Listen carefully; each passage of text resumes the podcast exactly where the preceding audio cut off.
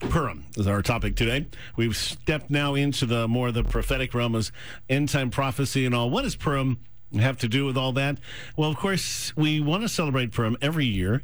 We want to look back and remember, but uh, also every year is different because God's going to do different things, and a lot of times those are linked to uh, the actual number of, of the year itself. So every year as I teach on each of the biblical feasts in the fall and the spring, I try to look prophetically at what God is saying to us right now in relation to the Hebrew numbers and letters of the year.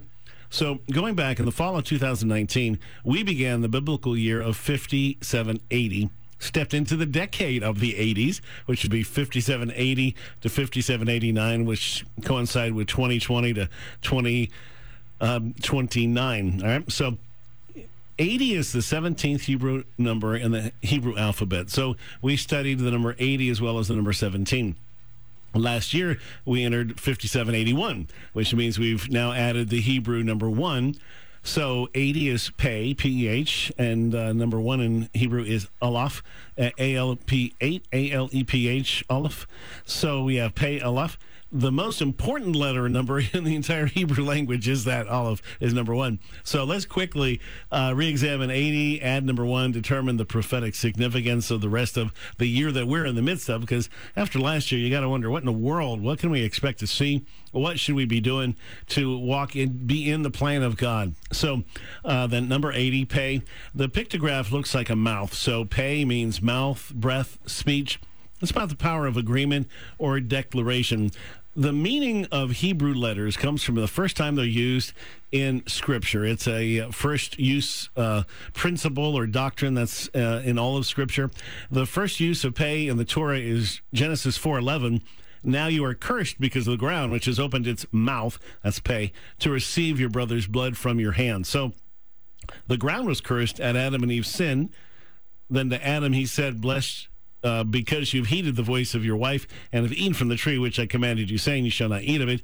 Cursed is the ground for your sake. So put those together. In Genesis 4, Cain is cursed because of that cursed ground that opened its mouth to receive Abel's blood from Cain's hand.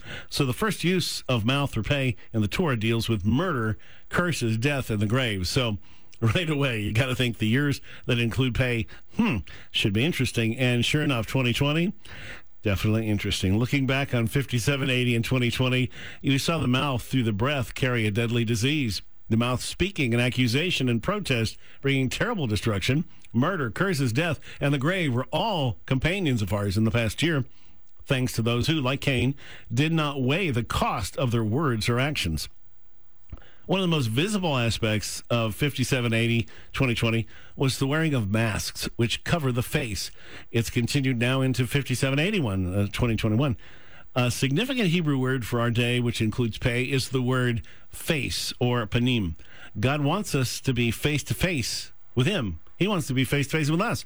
And for us to seek His face, it says, where He can bless us. He'll even look away to avoid harming us till we seek him. Says this in Hosea, for I will be like a lion, Ephraim, like a young lion in the house of Judah. I, even I will tear them and go away.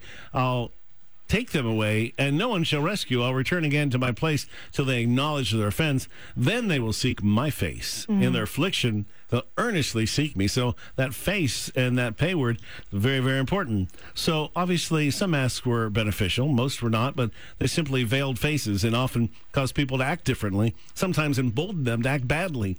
So that's pay. Let's add Aleph to pay to see what the year that we're in now holds. Aleph is the first letter and the number one in Hebrew. There's no zero in Hebrew since God is one and he always existed. Apart from him, there is nothing. So if you do the math, and they use Arabic numbers for that, so there's a zero for their math. But God is first, and there's nothing before Him. So Aleph is a huge number. The Hebrew word for God is El, E L, written with Aleph and Lamed. The word Elohim is a plural word that speaks of the Trinity. Many words that relate to Aleph point at divinity. The Aleph denotes the first position in all things. Aleph is depicted as an ox head, and that became the symbol of leadership and strength. Words like mighty and awesome, all the El words, El Shaddai, and all those are, are Aleph words. All the family relational words in Hebrew are Aleph, father, mother, things like that. Aleph represents the creation of something from nothing. It's a symbol of beginnings and of God. So the number one cannot be divided and represents perfection. The three letters in Aleph, Aleph, Lamed, uh, and uh, Pei, uh, that's A A L E P H. You got a vowel in there, but Aleph are pictured as the ox head. So the shepherd's staff and the mouth or voice. That's all Aleph, which means if you put it all together, and what's the real meaning of that word Aleph? Because of the letters themselves and break it all down, the voice of the chief shepherd. So if you combine pay, the mouth or word, with Aleph, God, we have the word of God or God speaks. That's what Pei should mean. So in the year ahead, the word of God speaks. So we're going to now, when we come back, we'll come back and again uh, look at last year, which I felt was like the year of Job. This year, I really feel it's the year of Esther. I don't think Purim is it. I think as ahead for this year, what we do now and how we look at it is just hugely important. So we'll come back with that next.